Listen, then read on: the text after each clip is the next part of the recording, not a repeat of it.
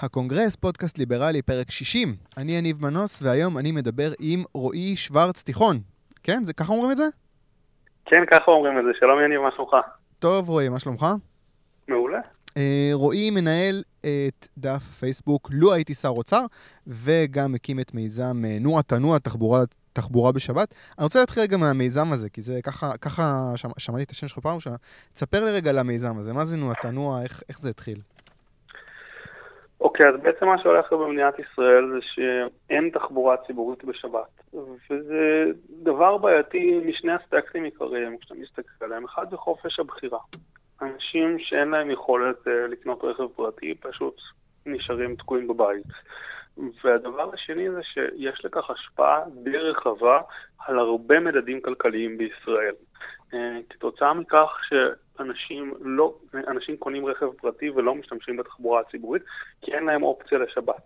Uh, זה בעצם גורם למעין uh, vicious cycle. בעצם אין מצב כזה של כדור שלג מתגלגל, שבגלל שאין תחבורה בשבת, אנשים קונים רכב, אה, ואז אם יש רכב אתה כבר נוסע בו באמצע השבוע, ואז מה שקורה זה שיש פחות ביקוש לתחבורה ביום השבוע, יש פחות קווים שמתוכננים על ידי משרד התחבורה, יש פחות קווים אז יש פחות ביקוש שוב, וכן הלאה וכן הלאה. אה, והמטרה שלנו בעצם היא לעשות את הדבר הבא, לגרום למדינה לקחת אחריות על הנושא ולדאוג לכך שתהיה תחבורה בשבת. פחות משנה לנו באיזה דרך, רק שיהיה מענה הולם בשבת למי שאין לו את האמצעים כדי לעשות את זה בעצמו. אה, והמטרה שלנו היא להיסגר אחרי שזה יקרה. עד אז אנחנו מפעילים קווים שאנחנו מסוגלים להפעיל אותם באזורים שאנחנו חושבים שבהם יש את הביקוש הכי גבוה, אה, כדי לאפשר לאנשים לנסוע בעצמם. אתם בעצם רוכבים על קווים קיימים? אנחנו משתמשים אה, בקווים קיימים ברוב יחד עם שינויים קלים, אנחנו מאמינים שסך הכל הרבה קווים מתוכננים יחסית בהצלחה.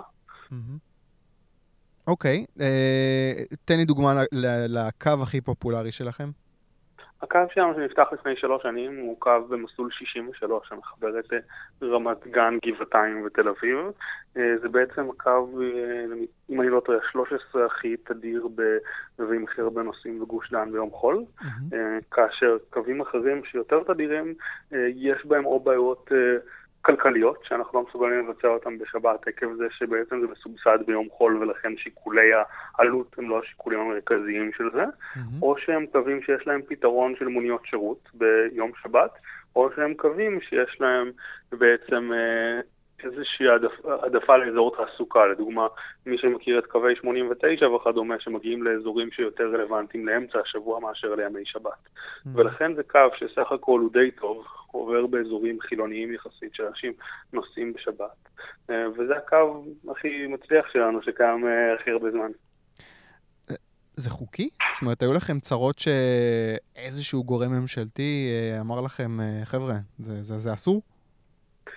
אז לא ממש. אה, אני יכול להגיד לך שבעקבות ההצלחה האדירה של פרויקט גיוס ההמונים שלנו אה, מלפני כשנה, אה, שתמכו בו 2,849 אנשים, והיה נכון לזמנו פרויקט גיוס ההמונים השלישי במספר התומכים בהדסטארט, אז פנו כמה חברי כנסת למשרד התחבורה, התגובה הראשונית של משרד התחבורה הייתה שהמנכ"לית אמרה, כתבה זאת בעצמה, שלהבנתה אנחנו פועלים בהתאם לחוק. אחר כך הם שלחו לנו מכתב ושאלו אותנו כמה שאלות, אה, ומאז לא שמענו מהם. Hmm. יש לציין שמלכתחילה, מ-day one הם שמעו עלינו, אנחנו לא מסתירים את הפעילות שלנו, להפך, דיברנו איתם בשיחות מסדרון עם האנשים הרלוונטיים.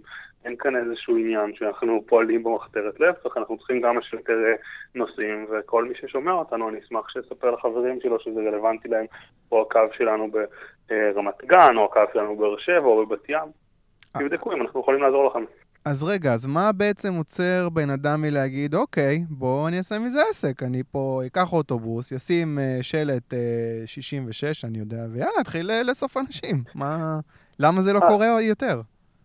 אז קודם כל, אנחנו לא תחבורה ציבורית. חשוב לי לציין, אנחנו מהווים איזושהי אלטרנטיבה לתחבורה ציבורית, אבל רק לחברי האגודה שלנו. אה, אנחנו, אוקיי. על מנת לנסוע איתנו, צריך להירשם לאגודה, אה, ואסור לנו לקחת מזומן גם מקרב חברי האגודה, זה צריך להתבצע באפליקציה. ומלכתחילה זה שוק שהוא לא הדבר הכי רווחי בעולם, זאת אומרת, גם לפי המודלים הכי הכי הכי טובים שלנו, זה לא מדובר כאן על רווח של מיליוני שקלים או משהו כזה, כן. זה פשוט מהסיבה שהשוק מאוד מסובסד ביום חול. אז אפילו אם אולי יש היגיון בלקחת, נניח, סתם אומר 15 שקלים בן אדם ביום שבת לנסיעה, אה, ואולי זה יכול להיות משתלם לו, אף אחד לא יהיה מוכן לשלם את זה, כאשר ביום חול המחיר הרשמי הוא 5.90, והוא יוצא יותר זול אחרי הנחות שונות שהציבורים שונים באוכלוסייה מקבלים. Mm. זה, זה מעניין מה שאתה אומר, כי אני חושב לעצמי, אני מגיע מנקודת מבט הרבה יותר של, של אה, שוק חופשי. אני לא רוצה שעכשיו יכריחו את אגד ודן אה, לנסוע בשבת, אני לא רוצה שכאילו חברה שממומנת מכספי מיסים יתחילו להתעסק פה עכשיו במתי הם ייסעו. אתה אומר בעצם שגם אם יהיה שחרור של השוק הזה, זאת אומרת שלא יהיה את העניין הזה של האגודה ו, אה, ולהירשם, ושכן אי אפשר לקחת מזומן, בעצם שחרור של השוק הזה, אז אנשים לא בהכרח ייסעו בשבת, כי הם רגילים... אתה מבין מה אני שואל? אני אומר, כן, לדעתי, כל עוד הסבסוד יימשך, המחירים לאו דווקא יתאימו לאו דווקא יתאימו למה שאנשים יהיו מוכנים פסיכולוגית לשלם עליו. Mm. לצורך העניין, סתם דוגמה, הקו שלנו מבאר שבע הוא קו מצוין, דווקא אה, כלכלית הוא עובד מדהים וכדומה, אבל אם הייתי עושה קו במקום מבאר שבע לעיר יותר, מעיר יותר קרובה לים, אה, לים, מה שהיה קורה זה שהעלויות שלי היו נשארות די זהות. כי הנסיעה זה לא חלק כל כך משמעותי. רוב הכסף הולך על יום העבודה של הנהג כביכול, ועל ההון שעולה האוטובוס ליום, והדברים האלה. הנסיעה יש לה משמעות, אבל די קטנה. לעומת זאת, אנשים בעיר יחסית קרובה לים לא מסוגלים לדמיין לשלם את המחיר שמישהו מבאר שבע משלם לים, פשוט כי מבחינתם זה הרבה מדי ביחס למרחק. אז יש כאן כל מיני שיקולים פסיכולוגיים אנושיים שאני לא בטוח שקל להתגבר עליהם. That being said, יש קווים שאפשר לעשות אותם בשבת, אה, גם במצב הנוכחי. Mm. אז בעצם, אני, אני רוצה רגע לשאול אותך, כאילו, אם לדעתך, המטרה שהצבתם, אתה רואה את זה קורה בעתיד הקרוב? אה, אני חייב להגיד שכן, שאלה שוב, מה ההגדרות שלנו לקרוב ומה ההיקף של זה. קיימת בעיה פוליטית בממשלה הנוכחית, איך שלא נסתכל על זה. אני מניח שאתה יודע שאני מצביע ליכוד בעצמי, אה, ואני, יש לי דברים שאני מסכים בממשלה. אז אני מצביע ליכוד בעצמי, זה לא מייצג שום דבר בנועה תנוע, בנועה תנוע יש לנו, אנחנו המפלגתיים ויש לנו אנשים מכל המפלגות. כן. אבל אני אישית מצביע ליכוד, ויש דברים שאני רוצה בממשלה ויש דברים שלא, ואני חושב שמי שעוקב אחריי מבין פחות או יותר מה אני מרוצה ומה לא. אני חושב שבדומה אליך אני ליברל יחסית למה שהולך בשוק בישראל. אבל uh, בהתחשב בקונסטלציה הפוליטית הנוכחית, עשו משהו מאוד מעניין, שזה מהלך לפתיחת uh, 110 קווים של מוניות שירות, שכל אחד מהמפעילים יוכל להחליט אם הוא מפעיל אותם בשבת או לא, ללא סבסוד של המדינה. Mm. Uh, וזו התקדמות, זה עדיין לא מה שהיינו רוצים. Hmm, אוקיי, אני, אני, אני רוצה רגע כן. לקטוע את זה, כי, כי על הנושא הזה של אה, הרפורמה במעניין שירות, אני מקדיש, רוצה להקדיש לזה כמה דקות בנפרד. אני רוצה אבל ככה קצת אה, אה, לשנות, לדבר על דברים אחרים. בוא נקפוץ רגע לדף פייסבוק שלך שאתה מפעיל, בשם לו הייתי שר אוצר. קודם כל, יש לך באמת שאיפות פוליטיות? אתה באמת רוצה להיות שר אוצר, או שזה כאילו משהו שנועד למשוך את האוזן? האמת זה התחיל בזה שחשבתי שאני אסיים כל פוסט ב... אה, לו הייתי שר אוצר הייתי עושה ככה וככה. האמת היא הפוסט הראשון שבגללו רציתי לפתוח את העמוד עדיין לא פורסם. הפוסט הראשון אה, שרציתי לרשום עסק בעצם בעניין של המתת חסד. לאפשר אוקיי. לאנשים, אם הם מעוניינים בכך והם קשיבים פסיכולוגית והצהירו על זה מראש וכדומה, להגיד מיציתי, בגדול, אה, שאני רואה את זה באופן די דומה, האמת היא, לתחבורה בשבת, כמשהו מדהים בשני מובנים. מובן ראשון זה שזה גם לתת לאנשים יותר חופש ולהבין שזכותם וחירותם על גופם שלהם, וגם יש לזה יתרונות כלכליים די ברורים. אנשים ש... שהגוף שלהם כבר פחות פעיל כמו שצריך, כן. עולים המון כסף למערכת, ואם מלכתחילה לא רוצים לחיות אין לזה כל כך סיבה, בגדול. אמ, ולכן אני חושב ש... ולכן חשבתי לציין ככה כל פוסט, אבל בסופו של דבר כשאתה כותב פוסטים, זה לא באמת הולך בכל פוסט שזה מתאים, לפעמים זה יכול לצאת מאוד מאולץ, אז אני mm. מציין ככה מעט פוסטים. הבנתי. זאת אומרת, אין לך שאיפות להיות uh, חבר כנסת ובטח לא שר אוצר. לא, מה פתאום. אוקיי. בוא, בוא נעבור רגע לנושא שנחרש ככה, טוב, השבוע. אה, רגולציה אולי, זה, זה ממשיך אגב, רגולציה אולי על ספקיות התוכן הטלוויזיוני באינטרנט. אה, סלקום ופרטנר על הכוונת של הרגולטור. יש אה, כתבה של, כן. אוי אבוי, don't trade on my Netflix, מה שנקרא, כאילו. כן, למה? כן. למה, למה הרגולטור חושב שחייבים לעשות את זה? אה, אני חייב, אני חייב להגיד, אה, אה, הכנתי איזשהו אה, מים שכאילו, אל תיגעו בנטפליקס. עשיתי את זה ככה, זה היה קצת כאילו, יריתי גבוה למרות שידעתי שהרגולציה לא מכוונת לסלקום ופרטנר. אני רוצה רגע לתת את הרקע קצת. אז יש כתבה אה, של נתי טוקר בדה-מרקר, הוא אה, מספר על כוונות משרד התקשורת להטיל רגולציה בעצם על שחקניות חדשות, על סלקום ואורנג'. כידוע ל-HOT ו-yes יש כל מיני מגבלות רגולטוריות, כמו חובה להוציא 8% מההכנסות שלהם על הפקות מקומיות. אה, וכנראה מישהו במשרד התקשורת שם לב שלסלקום ואורנג' יש כבר כמה מאות אלפי לקוחות, והוא חושב, היי, למה שגם אה, הם לא ייהנו מה, מאותה רגולציה? אה, זה הרגע לחוקים האלה שהולכים וקרבים. אה, עם נטפליקס ויוטיוב על הכוונת, אני לא יודע, זו שאלה מצחיקה, כי תמיד יותר נכון לשאול האם הלקוחות של יוטיוב ונטפליקס על הכוונת. אני לא רואה את נטפליקס ויוטיוב מיישרים קו לרגולציה בשוק כל כך קטן. אבל אם עוזבים את נטפליקס בצד, אז בעצם אני מנסה להבין איך אפשר להכריח את אורנג' וסלקום לשאת עול שנטפליקס ויוטיוב מן הסתם לא יישאו. אז, אז, אז פה, פה אני רוצה לחדד את השאלה ולשאול אותך, אז מה עושים פה, רועי? זאת אומרת, מצד אחד אנחנו רוצים יצירה מקומית נגיד, ואי אפשר לסמוך על גופים uh, שייצרו מה שנקרא סוגה עילית בלי, בלי שנכריח אותם. מצד שני, אי אפשר מן הסתם להכפיף את נטפליקס ויוטיוב לגחמות המחוקק הישראלי. אז מה עושים פה? מה, מה הפתרון לברוך הרגולטורי הזה שאנחנו נמצאים בו? אני חייב להגיד שבתור התחלה אני לא בטוח שאתה צודק במאה אחוז בנקודת המוצא שלך שנטפליקס ויוטיוב לא הולכות להיות חלק מהרגולציה הזאת באיזשהו טווח. אוקיי. Okay. אני חושב שכמובן יוטיוב מאוד שונה מנטפליקס ואני לא חושב שנכון להתייחס אליו באותה מידה, mm-hmm. אבל אני בכלל לא בטוח שזה המצב גם לגבי נטפליקס, ושנייה צריך... להבין את זה, אני מודה שאני לא מכיר את זה מספיק לעומק, mm-hmm. אבל יש איזה שלפעמים מכריחים חברות בינלאומיות לעשות דברים בישראל, אני יכול להגיד לך שאובר, כשניסו להיכנס לשוק ולצערנו זה לא קרה, אה, הסכימו ודובר על זה שכיצד הם יתאימו את עצמם לדרישות הרגולטוריות של ישראל, והמהלך של נטפליקס לכניסה לישראל, חשוב להבין, אני לא יודע אם אתה מכיר את זה, mm-hmm. השוק הזה הוא מבוסס זיכיונות. זה אומר שברגע שהם מבוסס זיכיונות לתוכן, okay. אוקיי. הזיכיונות הם לפי מדינה. כשנטפליקס נכנסו למדינת ישראל, זה אומר שכל סדרה שהיא לא הפקת מקור של נטפליקס, הם היו צריכים לרכוש את הזיכיון אליה גם עבור ישראל. זה לא דבר כל כך פשוט, זה okay. המון המון רגולציה מאחורי הקלעים, וגם הסדרות של נטפליקס עצמם, יש קטע מצחיק שלפעמים הם מכרו אותם לחברות תוכן מקומיות, הוט, יס, דברים כאלה, mm-hmm. ולא יכלו להציג אותם בנטפליקס עצמם, כי היה בלעדיות לתקופה מסוימת. מסוימת לחברה המקומית, כן. למרות שהסדרה שייכת להם. אז אני בכלל לא בטוח שאין כוונה ליישם את זה עליהם, ושאם יש כוונה הם יצאו משהו כתוצאה מזה. אוקיי. אבל בואו נשים רגע את ההיבט הזה בצד, mm-hmm. ואפילו אם נתעלם רגע מנטפליקס, מה שהולך בסלקום ובאורנד, זה מאבק שהוא, שמע, מבחינה כלכלית אין מחלוקת על זה שהמשק יותר פורח כאשר נותנים לאנשים לעשות מה שהם רוצים, ואני מתקשה למצוא כלכלן שלא יסכים שהמקרה הזה הוא מקרה קלאסי של המצב הזה. Mm-hmm. עכשיו, אפשר לקחת את השיקולים הכלכליים ולהגיד תודה רבה, שמענו, אנחנו בעד יצירה מקומית, וזאת השאלה שבעצם צריך לדון עליה פה. אני כמובן, ואני מאמין שבדומה אליך, הייתי מעדיף שיבטלו את ההגבלות גם על הוט ו-yes, וגם על סלקום ופרטנר.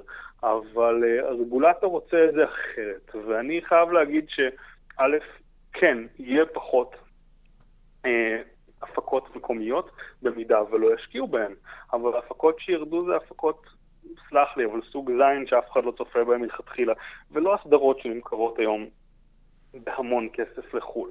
כמובן שיכול להיות שלפעמים יש משהו שמישהו חושב מלכתחילה שהוא קצת מיותר, לא הסדרה הכי טובה, כן זוכה למימון כרגע, ובסוף איכשהו מצליחה.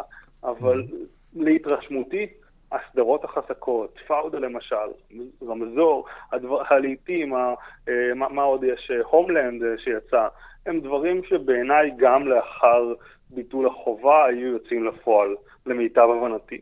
ייתכן שאני טועה. Mm, הבנתי. אגב, פתאום כשאמרת את זה, חשבתי על זה. רגע, אז לא יבטלו את ה... זאת אומרת, יש סיכוי טוב שמה שיקרה באמת זה שיטילו רגולציה על סלקום ופרטנר, ולא כאילו כדי להשוות תנאים יבטלו את הרגולציה על יס והוט. אני שואל את עצמי, כאילו, רגע, זה... יכול להיות שזאת הממשלה הכי ליברלית, נגיד, שנקבל בזמן הקרוב. אז זהו, ככה זה יישאר, זה הכי טוב שאפשר לקוות לו, שהרגולציות החדשות לא יהיו כל כך גרועות כמו שהיו פעם? אני חושב שהציבור הישראלי זז עם הזמן בהרבה תחומים, אה, ואתה יודע, אני צעיר, אני לא מכיר את העמדות בעבר, וגם היה יותר קשה לנו להיחשף לעמדות בעבר לפני פייסבוק ועידן הרשתות החברתיות, כי מה שראינו זה מה שהיה בעיתון. Mm. אבל אני כן רואה שבאופן בסיסי המון אנשים ממקומות שונים בקשת הפוליטית מבינים שוואלה, ממשלה שחררי. עכשיו, לכל אחד יש את ה... נקודה שלו איפה הוא חושב שהיא לא צריכה לשחרר. אני נוטה להאמין שיש יותר תמיכה בשידור הציבורי מאשר לחייב נניח את הספקיות אה, כמו הוט ויס ואורנג' וסלקום להשקיע בתוכן מקומי. אמנם יש אנשים שגם זה וגם זה חשובים להם, אבל למשל הנימוק לשידור הציבורי הוא שיש כאן איזשהו כלב שמירה של הדמוקרטיה. לדעתי, לא נכון, אני גם חושב שאני, שאפשר להראות את זה באופן די סביר ומתקבל על הדעת, אבל... אני חושב שהציבור זז, ואם היינו עם הדעות של הציבור לפני 30 שנה, אז היינו מקבלים מצב גרוע בהרבה, ולא בטוח שהיה את הסלקום ואורנג' מלכתחילה. אה, עכשיו, נכון. אפשר לראות את החוק של שרן השכל אה, לא מזמן, שעבר לגבי, ה, אה, לגבי הערוצים היהודיים, שמפחית עליהם את הרגולציה המשמעותית. Mm-hmm. עכשיו, אם להיות כנים, זה לא עבר כתוצאה מזה שפתאום חברי הכנסת נעשו יותר ליברליים באופן משמעותי, אלא זה עבר כתוצאה ממשהו שבעיניי בתור איש ליכוד די מביך שזו הסיבה לזה שזה קרה, שזה קושי נקודתי של ערוץ 20, אתה מכיר את הסיפור? אה, שהם קיוו שהחברת חדשות תציל את הרייטינג הלא משהו שלהם, משהו כזה? מלכתחילה הם בעצם, הם אמרו, אנחנו מצטערים, אנחנו הולכים לסגור את הערוץ, אין לנו יכולת לעמוד ברגולציה הנוכחית, ואז אה, מפלגות הימין נעמדו על הרגליים האחוריות שלהם אה, והעבירו חוק שכביכול משחרר את כל הערוצים היהודיים למען ערוץ 20, כי זה כביכול איזשהו ערוץ הדגל של הימין, ובעיניי זה מביך שזאת הסיבה לזה, אבל אני שמח שזה קרה בסופו של דבר, ואני שמח שה... הרעיון האידיאולוגי הזה היה מלכתחילה בתוך המפלגה, שזה לא היה קורה לולא פעילות ליברלית ולולא שרן שעשתה את זה עוד מראש מלכתחילה את הצעת החוק, אבל לא, אף אחד לא תכנן לקדם אותה. אז יש השפעה למאבקים ליברליים, ואני גם חושב שהכתבות הנוכחיות זה משהו שממה שאני מדבר עם חבר'ה מאחורי הקלעים, אתה יודע, יעזור למי שצריך כדי לעשות את זה. יש קשר בין הפוליטיקאים בליכוד מתפקדים בליכוד ולשטח, וככל שאנחנו נרים על כך כל צעקה, נוכל למתן את זה, לעדן את זה ולהביא את זה למה שצריך. האם נוכל למנוע את זה לגמרי? האם נוכל להפחית את הרגולציה מלכתחילה על הוט ויס? Mm-hmm. אני לא יודע, מאמין שלא משמעותית. Mm-hmm. אגב, אתה פקוד לליכוד? כן, אני פקוד לליכוד. ואתה משוייך לאחת הקבוצות? אתה יודע, יש אה, מחנות ממש. אני משתף פעולה עם הרבה, עם הרבה מחנות, למשל כשחבר שואל אותי לאן להתפקד, אני מתאים את זה לאן שאני חושב שמתאים לו. Mm-hmm. אישית הקבוצה שאני יותר מזדהה איתה זה נתיב בליכוד, ולאחר מכן הליברלים בליכוד, אבל אני פועל עם uh, מגוון קבוצות, בין אם זה הירוקים ובין אם זה הליכודניקים החדשים, דברים שיש לנו ביחד לשתף עליהם פעולה, בין אם זה החרדים בליכוד, שהם בין הקבוצות הליברליות יותר בליכוד, וגם בתחום של נועה תנועה, הם תומכים. בגדול, כי זה חבר... כי אתה יודע, זה נעשה באופן פרטי ולא על ידי הממשלה. איך זה שאני לא שומע על נתיב בליכוד? זאת אומרת, אני שומע על ליברלים בליכוד, מן הסתם, אני שומע על הליכודניקים החדשים. נתיב בליכוד, אני יודע שהם קיימים, דיברתי עם דן גפן, ש... ש... שהיה פעיל דרכם, אבל הם כזה פועלים מאחורי הקלעים, אין להם אה, נוכחות אה, פייסבוקית, או שפשוט אני תקוע בבועה שלי? אז יש נוכחות פייסבוקית, אבל בעוד הליברלים בליכוד והליכודניקים החדשים הם פונקציית המטרה שלהם אה, העיקרית היא לפקוד כמה שיותר אנשים. Mm. אה, עכשיו צריך להבין שבעצם בליכודניקים החדשים זה כמעט כל המטרות שלהם בשלב זה, תחת איזושהי מדיניות שברגע שיהיו יותר אנשים אז נתחיל לפעול. Mm-hmm. בעוד שבליברלים בליכוד גם יש שיח עם הגורמים במפלגה. נתיב בליכוד אומרים משהו אחר, אנחנו כוח עילית, מצומצם. אה, אפילו עושים לי לפעמים כזה רגשי על זה שאני מוסיף אנשים נוספים לנתיב. לא מעוניינים, אין כאן איזשהו עיקרון של לבכות בכוח. רוצה להצטרף, בוא, מוזמן, אבל אין כאן איזושהי קריאה לפעולה אסרטיבית ותפקדו מהבוקר עד הערב וזה.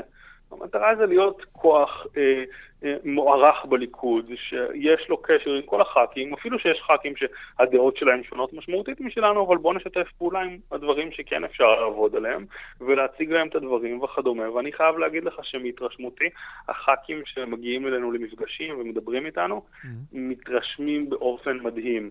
אה, מדובר בקבוצה שלדעתי ממוצע התארים שם הוא תואר שני, ואתה יודע, זה לאו דווקא מעיד על משהו, אבל די משכילה, אנשים די איכותיים, שמעלים שאלות שהח"כים דופקים את הראש בקיר שלא רוב הציבור שואל אותם, אלא רוב הציבור שואל אותם על שטויות. להתרשמותי לפחות. אז מה, אני גולש קצת, זה מעניין אותי, אז מה בעצם האמצעי שלהם, אה, אני יודע, ללחוץ על הח"כים? אתה, אתה, אתה מבין מה אני אומר?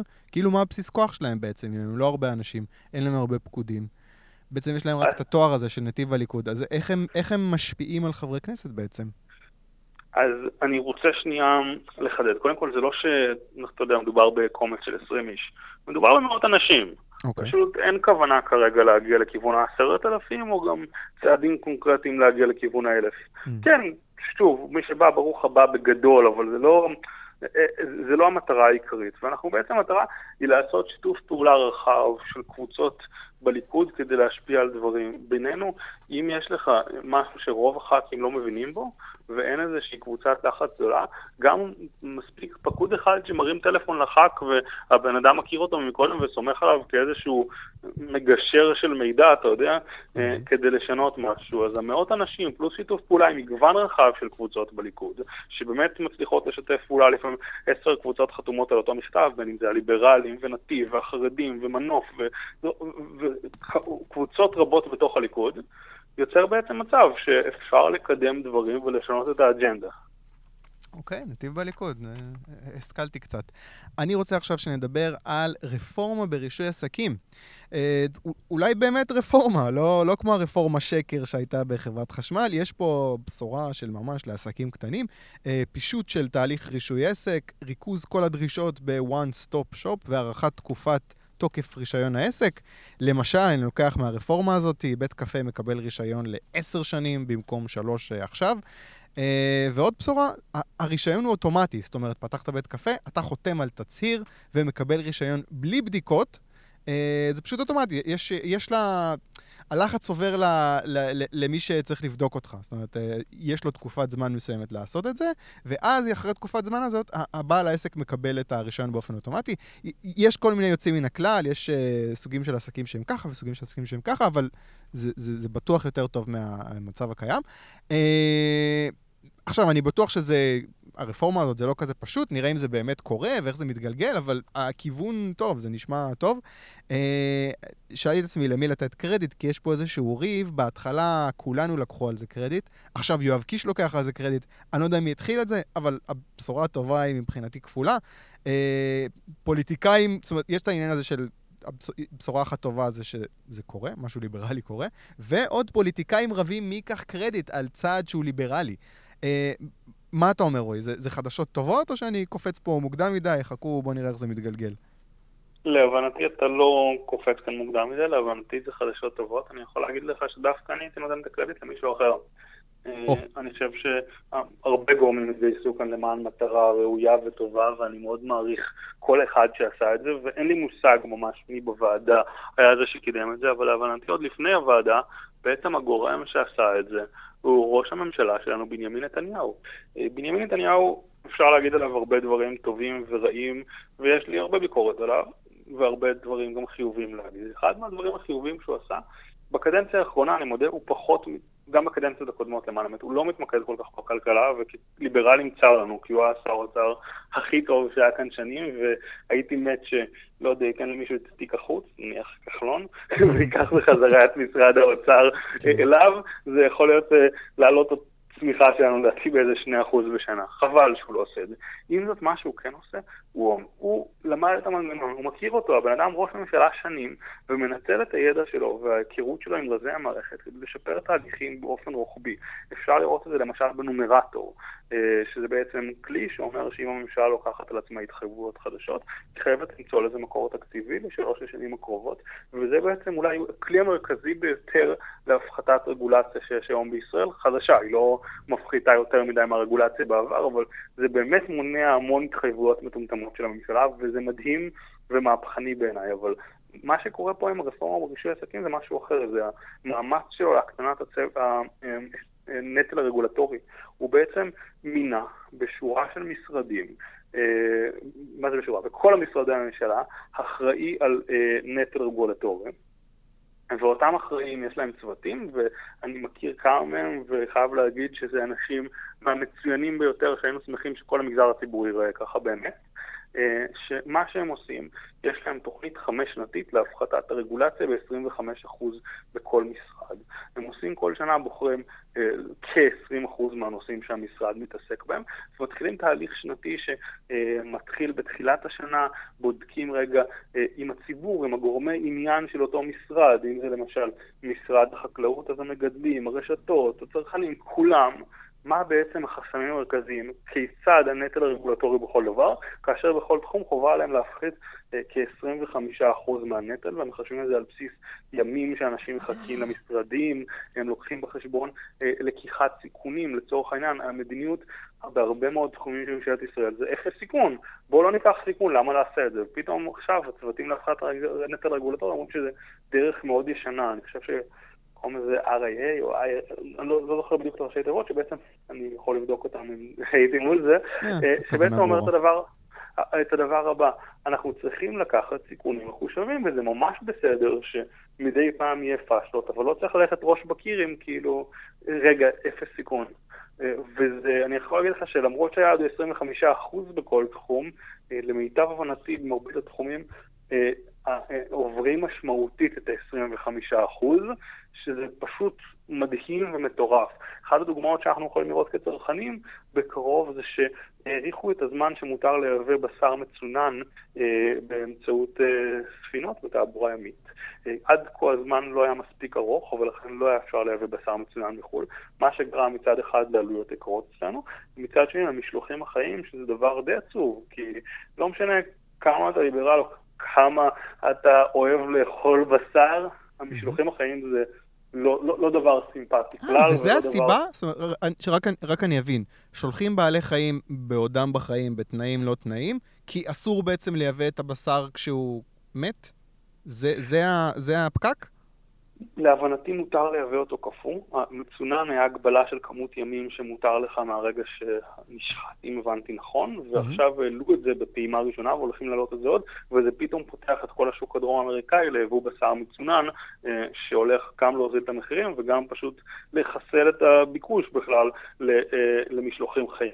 במקביל יש מהלכים אה, בכנסת שאני לא מכיר את טיבם לעומק לאסור על המשלוחים החיים, אבל נראה שזה כבר לתקוע את המסמר האחרון בארון שהרגולציה הזאת בכלל מה שעשתה את זה, או תעשה את זה בקרוב בכל מקרה. אוקיי. Okay. אוקיי, אז אתה אומר, בואו, תנו, תנו קצת קרדיט uh, לביבי, זה, זה יפה, אנחנו, זה לא קורה הרבה, זאת אומרת, באמת הטון ב, כשאני מדבר על uh, ביבי זה, אך, פעם הוא היה שר אוצר נהדר, אל איפה הוא נעלם, אז אתה אומר, הנה, הוא, את זה הוא עשה, זה, זה, זה לפחות יש לו uh, קרדיט uh, מסוים. בעיניי, כן.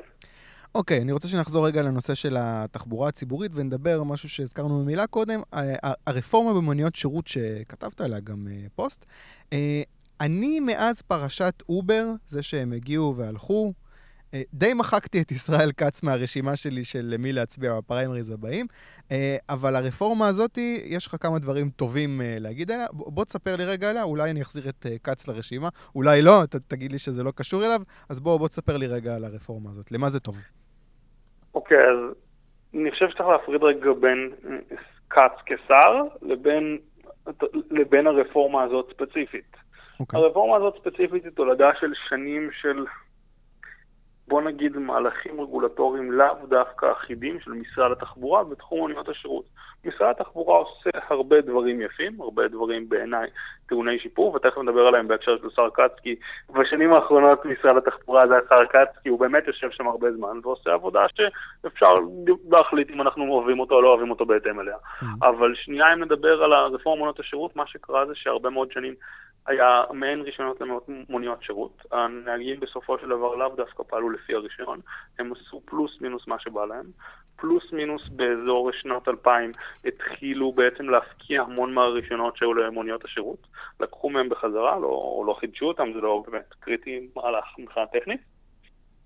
עד שב-2006 התקבעו, התקבעו מספר מסלולים של מוניות שירות, שבעצם כל מסלול היה שייך לאיזושהי חברה, ואמרו משרד התחבורה, אני לא נוגע בזה עשר שנים, לא מעניין אותי.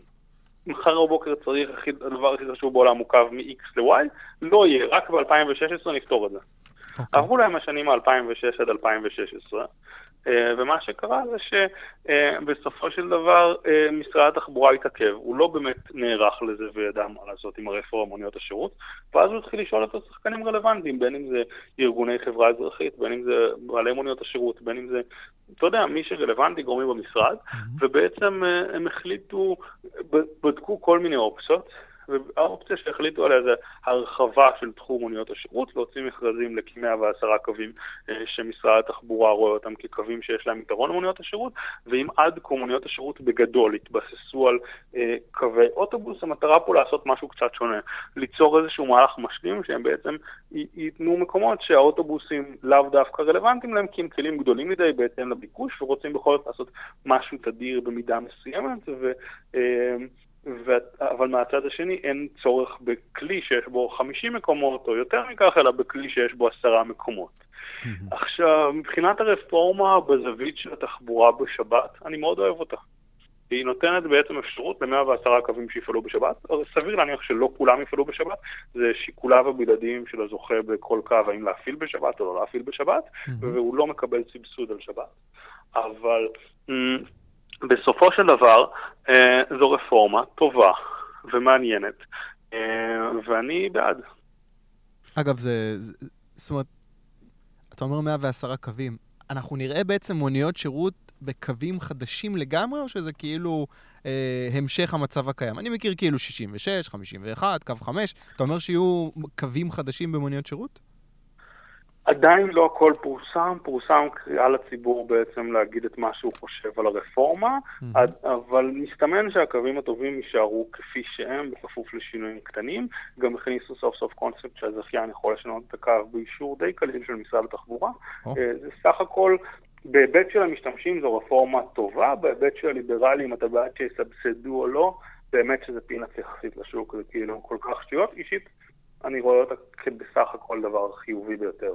עם עלייה בסטנדרטים ושירות יותר טוב לצרכן והתאמה ל-2018, 2019, 2020, במובנים של שקע USB לכל אחד, אה, דיווח זמן אמת על דברים, באמת שזה סך הכל די טוב. אה, שנייה אבל להתעכב על השר כץ, אני חייב להגיד לך שרגשותיי מעורבים כלפיו. Okay. אוקיי. מצד אחד הוא עושה דברים, בקרי חתימה בודדת שלו, הוא יכל לשנות את הדבר שרוב שעות היום שלי כאילו הולכות עליו.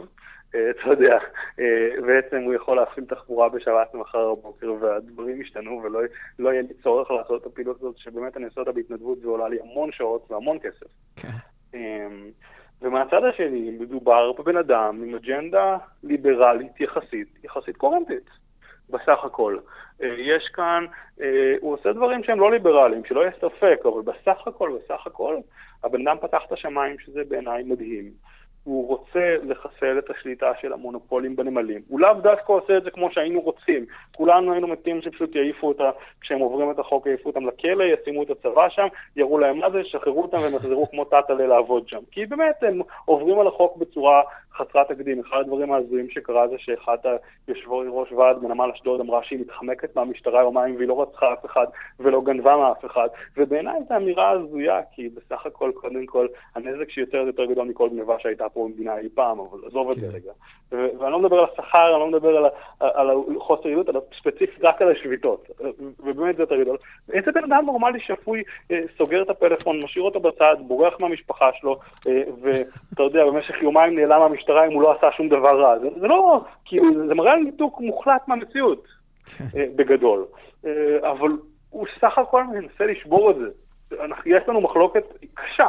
על הדרך לעשות את זה, אבל הוא מעוניין בהקמת שני נמלים נוספים, נמל אילת למיטב ידיעתי הוא נמל פרטי היום, אה, כדי להפסיק את העניין הזה. הוא מקטין את המונופול של אגד, וכן, כולנו היינו רוצים שיגידו לאגד, אגד, מחר, לכו לעזאזל, אנחנו לא נמשיך עם הדברים האלה כפי שקרו, כפי שאנסתם את המשק במשך שנים. אבל, אה, אה, דרך אגב, כאילו, אתה יודע, ברמה הפרקטית, כל הדברים יותר מורכבים, גם אגד וגם החבר'ה בנמל הם אנשים סך הכל טובים, והכוונות שלהם טובות, ווואלה, אם היינו במקום שלהם, סביר להניח שמול, אתה יודע, חוסר יכולת של המדינה היינו פועלים באופן דומה. אה, אתה יודע, אני בטוח שגם בהסתדרות יש הרבה אנשים טובים, זה לא... כן. זה לא, זה לא, לא אישי, זה, זה, זה ביזנס. לגמרי. אה, אבל כאילו, אפשר להיות יותר ליברל, אבל סך הכל מדובר בשר יחסית ליברל, שיחסית מקדם, ויש לי מחלוקת על קווי הרכבת. וואלה, אני חושב שקו הרכבת מכרמיאל וקו הרכבת אה, לבית שאן מיותרים מכל בחינה כלכלית. אין שום הצדקה לזה, באמת. כל נימוק אפשר לפתור אותו, עשיתי לזה פוסט, באמת שכאילו זה מגיע ל... אתה יודע, הדיון העיקרי שם הוא כמה אני שונא עניים וכמה אפשר לתקוף אותי בעד הומינם, אבל אין שום דרך כלכלית להצדיק את הקווים האלה, אה, בגדול. זה כאילו... אה, זה דבר מורכב, אבל סך הכל בליכוד הוא יחסית ליברלי, יחסית מקדם דברים. אוקיי. ייתכן מאוד שהקול שלי ילך אליו. אוקיי, אז ישראל כץ, אה, אל תמחקו אותו בהכרח, אני עוד לא החלטתי. אה, אני רוצה לדבר, לדבר עכשיו על אה, ביבי נתניהו, דיברנו עליו קודם, ומשה כחלון, שר האוצר, שחובט בו מילולית, יצא ציטוט מישיבת הממשלה בה נתניהו ביקש מכחלון לחבור אליו בנושא הזה של בוררות חובה בחברות ציבוריות. אה, זאת אומרת, בגופים שמחזיקים בתשתיות, אה, חברת חשמל, אה, למשל, אז כחלון בתגובה מטיח בו שהוא טוב רק בדיבורים, ושאפילו במפלגה שלו ההצעה הזו לא תעבור. ואתה יודע מה? כמה שכאילו התעצבנתי על כחלון, יכול להיות שהוא צודק. עכשיו, אתה מכיר קצת את המחנות בליכוד? אם נתניהו פועל כדי לפרק עכשיו את הכוח של הוועדים הגדולים להשבית את הנמלים ואת חברת החשמל כשהם רוצים העלאה בשכר, יש לו מנדט לזה בקרב המתפקדים בליכוד? זה באמת נכון שיכול להיות שאפילו במפלגה שלו לא רוצים את זה? אני חושב שהדברים קצת יותר מורכבים. קודם okay. אוקיי. כל, כמהלך בודד, אם נתניהו מתאבד על משהו, הוא יכול לעשות מה שהוא רוצה במדינה. באמת, כאילו אין, אין לו גבול. הוא בן אדם מוכשר, פוליטיקאי מהשורה הראשונה, יודע איך דברים מתנהלים, אין מחלוקת על כך שיבחרו בו לאבא בקרב הליכוד. Mm. אה, הדבר היחיד שמאיים עליו למיטב הבנתי, ואני לא מומחה פוליטי ורחוק מכך, אבל כאזרח, נראה לי זה חקירות המשטרה, אבל כרגע נראה שלפי הסקרים לפחות הוא צולח אותן בקלות. כן. אה, ואם הוא מתאבד על משהו, הוא יכול לעשות מה שבא לו. ברמה הפרקטית, אתה לא ראש ממשלה, לא מתאבד על כל דבר. יש לו כן. דברים שחשובים לו ויש לו דברים שלו. אתה יודע, אתה לא יכול להתאבד על כל דבר. אמ, מהבחינה הזאת, אז מה שקורה זה שבמפלגת הליכוד, אם אתה עובר חבר כנסת חבר כנסת, אין תמיכה לרפורמות בהסתדרות. אה, פשוט מהסיבה שהם...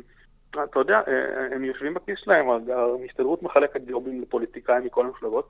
חייב לציין כאן לטובה את יאיר לפיד, למיטב ידיעתי המפלגה היחידה שלא נמצאת בכיס של ההסתדרות. כן, גם חברת לא- כנסת לא... מהמפלגה שלו היא שהציעה את הצעת חוק אה, בעצם להכיל עקרונות של שקיפות אה, באגודות עות'מאניות.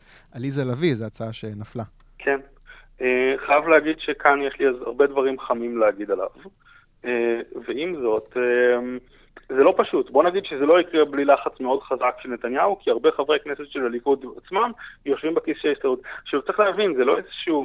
דיברנו קודם על קבוצות בליכוד, זה לא שמתוך, אתה יודע, 100 אלף פקודים לליכוד יש רוב לחבר'ה של ההסתדרות, אבל מספיק להיות קבוצה חזקה עם דבר אחד שמעניין אותך, ואתה יכול לעשות הרבה. Hmm, הבנתי, אוקיי. אמ,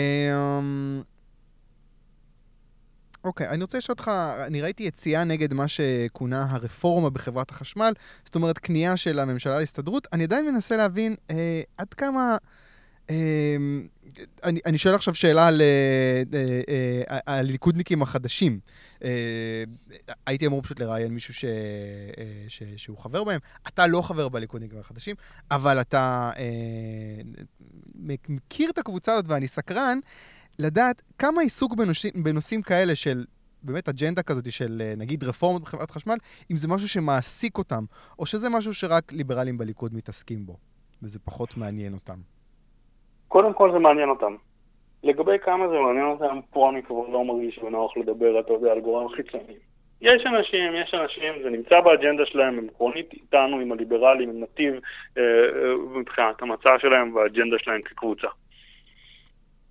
הבנתי, אוקיי. זאת אומרת, יש עם...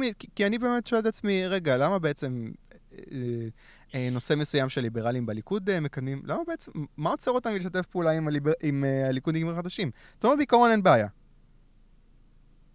לא, בגדול. ברמת התיאוריה אין בעיה, ברמה הפרקטית גם יש שיתופי פעולה. ברמה היותר פרקטית, יש תמיד מורכבויות בשיתופי פעולה מורכבים. אוקיי, okay, אנחנו נשאר עכשיו רגע עם ההסתדרות. אני קראתי איזה פינת הביזאר. אה, זה באמת מוזר, אני לא יודע למה, אבל זה, זה, זה היה לי מוזר. ההסתדרות מקימה מכון מחקר כלכלי חדש, שבראשו יעמוד פרופסור ירון זליכה. אה, אני חייב להגיד שלירון זליכה, הוא צבר אצלי הרבה קרדיט מהתקופה שלו כחשב... אה, אה, החשב הכללי. אני קראתי אפילו את הספר שלו, הגוורדיה השחורה, והוא עשה עליי רושם של כזה מטאטא, אמין וישר אה, כמו סרגל כזה. אה, שמרתי לו אפילו קצת אמונים אחרי מגש הכסף, שהפרק שלו היה... לא, אולי לגמרי, הלך לגמרי אה, אה, לצד האפל, אבל היו שם הרבה דברים אה, בעייתיים. אבל עכשיו הפלירטוט הזה עם ההסתדרות הוא מבחינתי פלירטוט אחד יותר מדי. אה, שאלה קצת כללית, לא, אתה יודע אם אה, אני יכול לשאול אותך את זה, מה קרה לירון זליכה? הוא הרי... אה, אני חושב שהוא... אין מצב שהוא לא רואה שהוא בעצם שייך לאיזשהו גוף שהוא מסואב ב- בלשון אה, המעטה, בעייתי. איך כלכלן שמכבד את עצמו רותם את העגלה שלו לסוס המאוד מפוקפק הזה שנקרא הסתדרות? איך זה קורה? אני רוצה להפריד כאן בין כמה נושאים. קודם כל, גם לי יש זיכרונות טובים מהעבודה שלו במגזר הציבורי. אני חייב להגיד שהם קצת מעוממים, אבל אני זוכר שבגדול התרשמתי שמדובר בבן אדם ערכי שעושה עבודה טובה. אה, לאחר מכן, אני חייב להגיד לך שיודעי דבר מספרים, ולא לציטוט הדברים הספציפיים, אה, שהוא משקר ביודעין על הרבה מהדברים. אמ, אני לא יודע מה קרה לו, אתה יודע, אפשר להיכנס לכל מיני עניינים פרסונליים, תמיד כיף להיות במרכז, אתה אוהב שאנשים אוהבים אותך, לזכות את תמיכה מהציבור, אבל כאילו, קטונו, יכול להיות שהבן אדם באמת שינה את דעתו, אני לא, לא מתכוון לעשות כאן איזשהו עד הומינם, אני לא, אין לי מה לתקוף אותו כבן אדם, ואין לי מה... אני מנסה להבין. כולם יודעים מה ההכשרה שלו והיכולות שלו. אני מנסה להבין אם פספסתי משהו, זאת אומרת, מה אני לא, לא רואה פה? אני לא יודע, אין לי שום דבר יותר מדי חכם להגיד על זה, אבל אני חייב להגיד שאני מאוד שמח שהשיח של ההסתדרות יעבור סוף סוף לניסיון להצדיק את הדברים שלהם מבחינה כלכלית. אה, אני אישית בעד כמה שיותר אנשים שיחקרו ויעשו דיון ענייני. כמובן שיש לי ספקות מאוד מאוד חזקים אה, שיכולים להצדיק הרבה מהאג'נדות שלהם באמצעות, אה, אתה יודע, מודלים כלכליים ומחקר כלכלי בלי להתעלם מעובדות מאוד ברורות, אבל הם יעשו את זה ונתקוף אותם, וכאילו, אולי זה אפילו יקדם דברים טובים, אני לא יודע. שיתמקדו בלהפוך לנורבגיה, אתה יודע, ולא להפוך ל... יוון. כן. במקרה אתה יודע, במקרה הטוב. מפחיד אותי ש, ש, שהם צברו כוח. אוקיי, אבל uh, הבנתי, אין יותר מדי uh, מה להגיד על uh, זליכה. אני רוצה לעבור לפריט השני בפינת ביזאר. זה לא סופי, אבל יש סימנים שסתיו שפיר רצה לראשות עיריית תל אביב. אתה הבעת חשש שזה יפריע לך בחידוש חוזה בדירה באוגוסט. זה היה קצת בדיחה, אבל בוא נדבר על זה רגע. סתיו שפיר נבחרת להיות ראש עיריית תל אביב. מה יכול לקרות? איזה נזק היא יכולה אה, לגרום? אולי זה כאילו, אתה יודע, בסדר, אז היא תהיה. העיר יכולה לספוג את זה. מה אתה חושב? שמע, אני לא... אני חושב שאולי זה עצוב, אולי זה טוב, אבל תל אביב עיר חזקה מדי כדי להרס על ידי, הג'נ... על ידי אה, קדנציה אחת של סתיו שפיר. אם זה יהיה משהו ארוך טווח, אנחנו בבעיה קשה. אה, יש איזונים, יש בלמים. ויש לראש עיר כוח באמת לעשות שינוי כזה גדול? חד משמעית, ראש עיר זה אחד התפקידים הכי חזקים במדינה, יש שיגידו שהוא שני רק לשלושת השרים החשובים וראש הממשלה. יש שיגידו שאפילו בהם לא בטוח שהוא שני להם ולא שווה להם. אבל uh, יש לו יכולת לעשות הרבה נזק כראש עיר. מהצד השני, אה, אם להיות שנייה כן. אה, אנשים מדברים מהפוזיציה שלהם, וכשהיא תהיה ראש עיר, היא לא תוכל לעשות את כל מה שהיא מדברת עליו, לו היא תהיה. Mm-hmm. והנזק כנראה לא יהיה מאוד חמור, אבל כן, אה, לא, לא מדובר פוליטיקאית הכי ליברלית שיש, בוא נגיד את כך. לא. אה, ורוב האג'נדות שלה די הרסניות, והיא די מתעלמת ממחקרים כלכליים די ברורים אודות שווקי נדל"ן בעולם בתחום הדיור הציבורי, וחגיגות על, אתה יודע, אה, זכויות הדייר וכל זה, והיא רוצה לעשות שם הרס די גדול, שכרגע אין לה את היכולת לעשות את זה, ולא בטוח שגם לא יהיה לה את היכולת לעשות את זה ב... כראש עיר. עם זאת, אני, הפוסט היה הומוריסטי, ואני מניח שהיא לא תיבחר למיטב הבנתי. אה, כן. תל אביב היא משהו מורכב מבחינה פוליטית. אה, צריך בעצם להבין שיש כמה מורכבויות בנושא. אה, צריך להבין שתל אביב היא עיר ש... תל אביב היא עיר בעצם שיש המון תחלופה גדולה של אנשים בה. אה, אנשים באים, אתה יודע, בסביבות גיל 25 עד 30, אה, בגדול רובם מתחתנים והרבה הולכים, ואתה יודע, לערי פריפריה יותר וכדומה. Mm-hmm. שותף שלי בנועה תנוע, שאתה גם מכיר בעצמך כנראה, נער אוצר, ליאור תבורי. כן. אני הולך איתו ברוטשילד, ואומנם הוא תושב תל אביב מבטן ומלידה, ואני חיפאי, אבל יש יותר אנשים מהשכבה שלי שם מאשר משכבת הגיל שלו, כתוצאה mm-hmm. מזה שהחבר'ה שלו כבר עברו למקומות יותר, אתה יודע, אה, התמסדו יותר וכדומה, הוא מבוגר ממני. Mm-hmm. ולעומת זאת הצעירים של חיפה בדיוק מגיעים לתל אביב. וצריך לזכור שכל אותה קבוצה משמעותית הזאת שמגיעה לתל אביב, זה אנשים שעברו אליה כי זו עיר יותר טובה מאיך שהם רואים, אז אין להם הרבה סיבות לא לבחור בחולדאי, כי זו עיר יותר טובה מהאלטרנטיבות שלהם. עכשיו, יכול להיות שהם מעדיפים את סתיו שפיר כי היא קולית ומגניבה ועושה כל מיני שירים בפייסבוק שמדברת שם על דמוגוגיה ושטויות, אבל רוב האנשים לא רואים את זה. יכול להיות, אני לא, אני לא מאוד מודאג, בוא נגיד את זה ככה. כן, אני גם חושב שזה לא... זאת אומרת, אם דב חנין לא נבחר, אז uh, כנראה שגם היא תקבל כנראה את אותם קולות uh, פלוס uh, קצת. אני שמעתי אגב פרשנות שזה פשוט דרך טובה לעשות קמפיין שלא על חשבון כספים שהיא צריכה. אוקיי, יש פריימריז בעבודה בעוד כמה חודשים. הבחירות לראשות העיר הם לפני זה, גם אם היא לא מצליחה, היא כאילו עושה פרסום uh, חינם לקראת הפריימריז, בלי להשתמש בכסף שמותר לה להשתמש בפריימריז, כי זה כסף אחר. אז כאילו מקבלת פרסום חינם לקראת הפריימריז, וכל עוד ההישג שלה מספיק מכובד, אז היא משדרגת עצמה לקראת הפריימריז. אבל uh, זה כבר uh, פרשנות שהיא לא...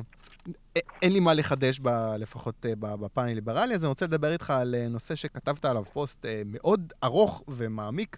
ואני חייב להגיד, התחלתי לקרוא ולא לא, לא יכולתי להמשיך כי זה פשוט, זה, זה, נורא מורכב הנושא הזה, וזה הנושא של uh, סאגת uh, אסדת הקידוח.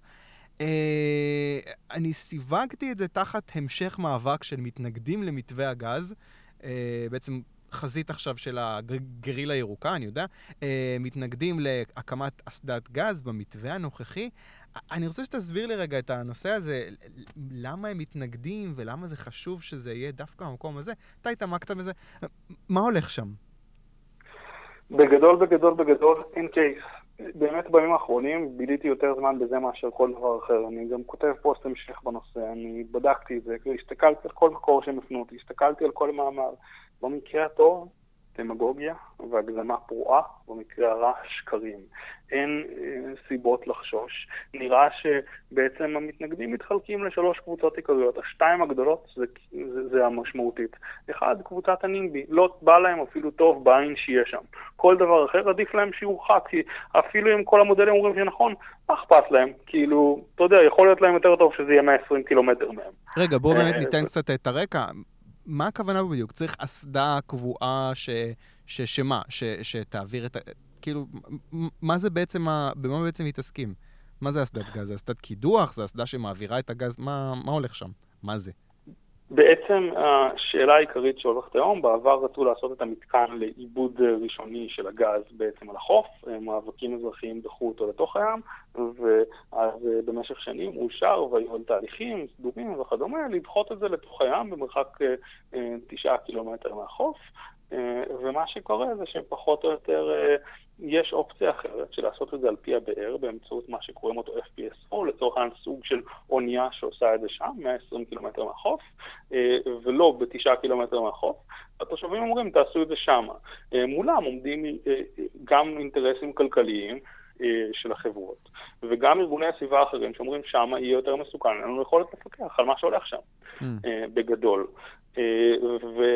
ועל זה ליבת המאבק, ומנסים לטעון שיש סכנות חמורות מאוד, ובאמת עברתי אחת אחת, בין אם זה מי תוצר, בין אם זה זיהום האוויר, בין אם זה החומרים, בין אם קשר רעידת אדמה, פיצוץ, תקלה, whatever, אין בנימוקים שלהם שום דבר שמחזיק מים. Mm. יש שם את קבוצת ה-NIMBY, שלא רוצים את זה אפילו כי זה מפריע להם בעין. דרך אגב, הם עשו שם שקרים בוטים ופרסמו תמונות שלא קשורות, בין אם זה פוטושופ, בין אם זה אוניות שמניחות צינורות קרובות לחוף וטענו שככה תראה האסדה, שקר גס.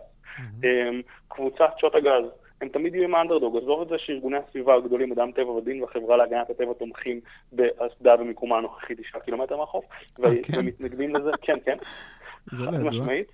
אוקיי. אה, אה, ארגונים שמתנגדים למיקום הנוכחי זה ארגונים שגם אומרים שהם מלכתחילה לא רוצים את האסדה בכלל, כאילו שתבין עם איזה אנשים מדובר, אוקיי. והם טוענים שעדיף שיהיו 120 קילומטר לצורך העניין צלול. אה, ופחות או יותר, יש איזה טענה על גרינפיס, אני פניתי להם תגובה, עדיין לא קיבלתי תגובתם.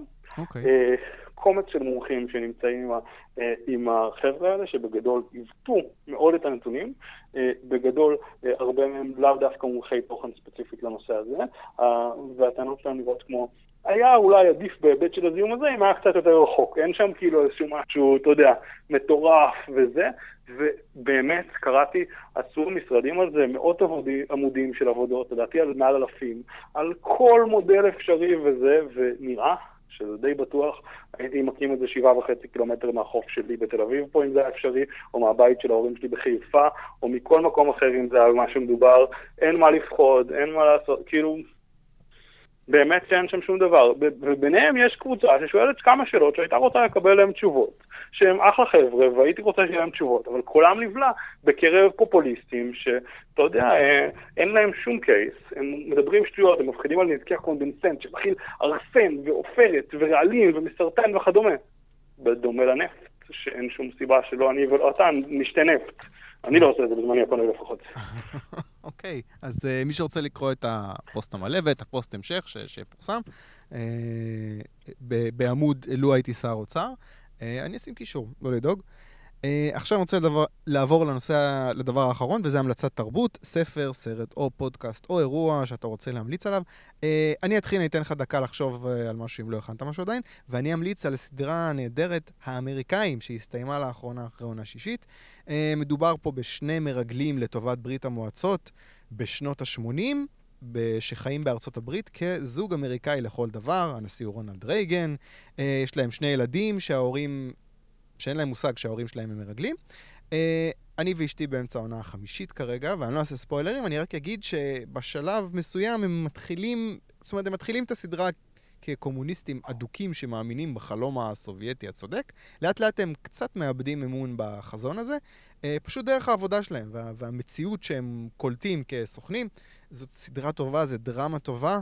Uh, לא, לא כאילו חלום רטוב של ליברלים, כן? אבל uh, זה, זה מעניין, זה מעניין לראות כאילו את, מה, מה מניע uh, אנשים שפועלים מטעם החזון הזה, והם מאוד אמריקאים בהתנהגות שלהם כאילו, לכאורה. אז זה האמריקאים, אפשר לראות את זה ב-yes או סטינג TV. בהוט יש את העונה הראשונה והשנייה, למי שמסתפק בטעימה. אמריקאים, רועי, מה ההמלצה שלך? קודם כל אני שמח על ההמלצה שלך, אין לי כרגע סדרות טלוויזיה לראות, וזה מחסור רציני וקשה. כן, כן, סדרה טובה. שבספטמבר צפויה בו, אבל מה יש אה, בספטמבר? אה, בגדול סדרות אמריקאיות בדרך כלל עובדות על מחזורים, רוב הסדרות אה, מתחילות פחות, שמעניינות אותי מתחילות בספטמבר לרוב. Okay. אוקיי. יש גם סדרות שמתחילות במרץ, אבל הן חלק קצת יותר קטן מהסדרות איכות. בגדול אבל, לגבי ההמלצה שלי, אני ממליץ על הארי פוטר והשיטה הרציונלית, שמעת עליו? מה? הארי פוטר והשיטה הרציונלית. מדובר בספר, fan uh, fiction, בעצם שנכתב על ידי מעריצים. רגע, אני, ש... רוצה, אני רוצה לכתוב הארי פוטר והשיטה הרציונלית? כן. אוקיי. זה ספר שבעצם התחיל אותו חוקר בשם אליעזר יודקובסקי, בוא נגיד את זה ככה שמשלנו מה קוראים אותו לפי הסטנדרט של בוז'י, אלא אם מותר להתחתן עם יהודים או לא יהודים בגולה, mm-hmm. בגדול, ונו, אה, ובגדול הוא בעצם עושה שם, מנסה לקדם שם אה, רציונליות על ידי אה, בעצם כתיבה הומוריסטית בסגנון שמתחבר להארי פוטר. זה התחיל כמשהו לא מסודר, פרק פה, פרק שם, וזה צבר די הרבה פופולריות והפך בעצם מיום פרקים לקו עלילה סדור, שהשוני היחיד בו בינו לבין הארי פוטר הוא שהארי גדל אצל פרופסור מייקל ורס אבן, סימנו אותו שמו, ופטוניה, במקום ורנון ופטוניה, זה המחזר האחר שלה שהחליטה לבחור בו, שמלמד אותו את השיטה השיטה הרציונלית המדעית. אה, ובעצם הוא מגיע להוגוורטס ומנסה להבין איך יכול להיות שכשאתה ממלמל מילה אחת יוצא איזשהו קסם אחד, וכשאתה ממלמל מילה אחרת יוצא קסם אחר, ומה המגבלות של זה. ובעצם מנסה לתקוף את כל ה... אה, את כל בעצם ההנחות הקצת מוזרות בספר של הארי פוטר, יש שם המון עיסוק למשל בחזרה בזמן, אה, ואתה יודע שבוא נגיד שיש שם כמה סתירות בספרים של ג'יי קיי רולינג. עכשיו, הקונספט הוא מגניב, כל פרק הוא מתמקד בדרך כלל באיזשהו נושא אחד מדעי, בין אם זה פסיכולוגיה, מתמטיקה, אה, תוכנה, כלכלה, ביולוגיה, לא יודע איזה תחום, וברוב המקרים, מה שאני מכיר, אנשים שנתקלים בתחום שלהם מתאהבים בספר. בפרק 4 הוא פרק על אה, הוא פרק על uh, כלכלה בין היתר, התפקעתי מצחוק שכאבה לי הבטן. כל מי שהמלצתי לו על זה והתחיל לקרוא את הספר התמכר, זה ספר חינמי, אין להם יכולת בהיבטי זכויות יוצרים לקבל עליו כסף, אז הוא פורסם בחינם באנגלית ותורגם על ידי הקהילה באיזשהו סוג של קוד פתוח, uh, שגם אני השתתפתי שם ממש בקטנה, שיניתי מילה פה ושם, uh, ובעצם מאפשר לכל אחד, גם בעברית וגם באנגלית, לראות את הספר בחינם. יש עותקים כתובים בעברית מודפסים של 20 הפרקים הראשונים. ראשונים, מי שרוצה מוזמן ליצור איתי קשר ולהשאיר אחד מהם, אה, ובעצם אורך הספרים הכולל זה כאילו בכל ספר אחד, אבל הוא בערך כמו חמשת הספרים הראשונים של הארי פוטר, ופשוט מדהים וממליץ לכל חובב הארי פוטר או מדע. אוקיי, okay, וזה חיפוש פשוט בגוגל, או שזה... כן, צריך... הארי פוטר והשיטה הרציונלית מביא אותך בעברית, HP More אה, מביא אותך לאנגלית, או שאפשר למצוא ביניהם, באמת שאין בעיה. אוקיי. Okay. רועי שוורץ תיכון, תודה רבה לך. תודה רבה, כל הכבוד על העבודה החשובה שלך, ואני שמחתי לקחת חלק בפודקאסט. שמחתי לדבר איתך, תודה. תודה. תודה רבה לרועי שוורץ תיכון, הקונגרס, פודקאסט ליברלי. אה, ניפגש בשבוע הבא עם עוד ליברל.